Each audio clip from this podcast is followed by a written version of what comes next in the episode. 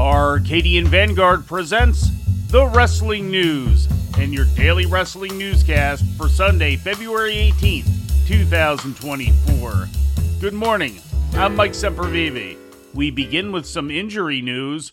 Gabe Kidd has been pulled from today's scheduled Rev Pro show in London due to an undisclosed injury. Kidd was slated to face off against Shingo Takagi on the undercard of Will Ospreay versus Michael Oku, which main events Rev Pro's High Stakes 2024 show. Trent Seven will take Kidd's place in the match against Takagi.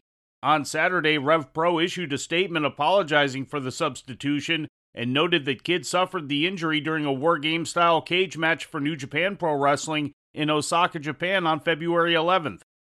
Julia Hart is also out of action until March, according to a report yesterday from Fightful.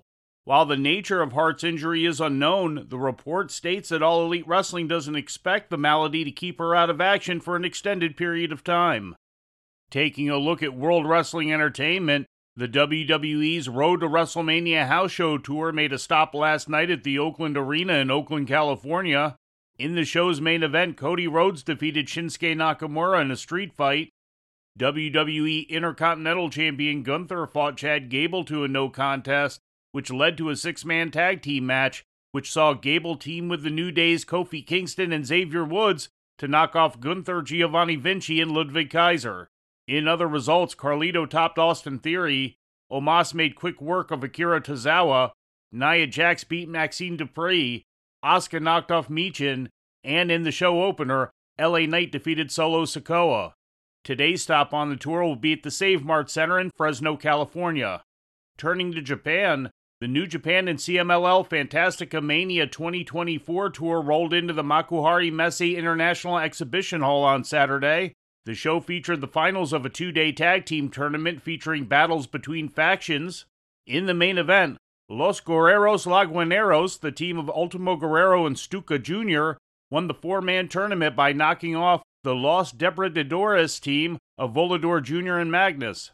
The semi main event saw Los Ingobernables de Japon's Titan and Bushi finish in the tournament in third place by putting down the team of La Fuerza Poblana, Stigma, and Pegaso.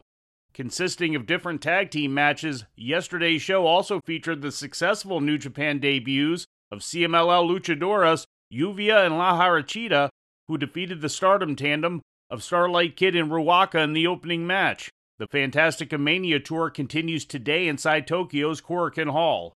Korakuen Hall played host to Stardom yesterday, who ran their Stardom in Korakuen 2024 event. The main event of the show saw Giulia make the ninth defense of the New Japan Strong Women's Championship by turning back the challenge of Natsuko Tora in a no disqualification match.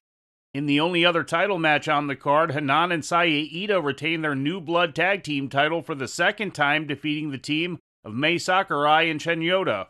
Also notable on the show was the in ring return of Koguma, who had been out of action since November with an undisclosed injury. She teamed with Mayu Iwatani, Hazuki, and Yuzuki in a losing effort against Syuri, Ami Sourei, Mirai, and Saki Kashima.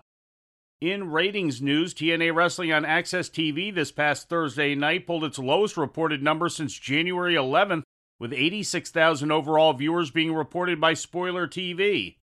This is the first time in three weeks that TNA Wrestling numbers have been unearthed. The show finished 134th overall for the day amongst all shows on cable television and was down nearly 17% from its finish on January 25th. The rating in the 18 to 49 year old demographic for Thursday's show was a .02, equal to how they finished on January 25th.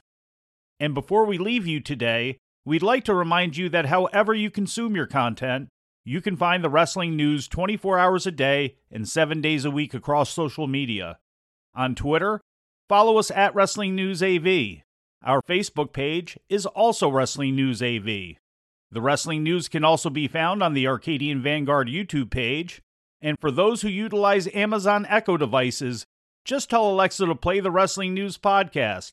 And remember to make sure you add podcast at the end.